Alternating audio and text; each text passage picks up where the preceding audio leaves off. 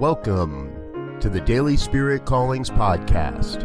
I'm your host, Robert Brzezinski, and I invite you to join me every day as we explore an affirmation, inspiration, and call to action for your life this day.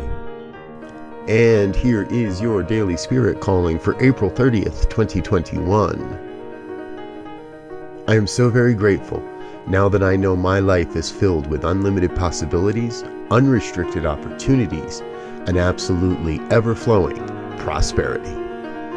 You are a divine conduit through which God expresses itself in form. God is forever taking on form, so it may abandon that form in order to take on new form.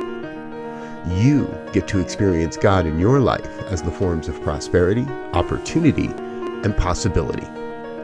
Claim your good this day.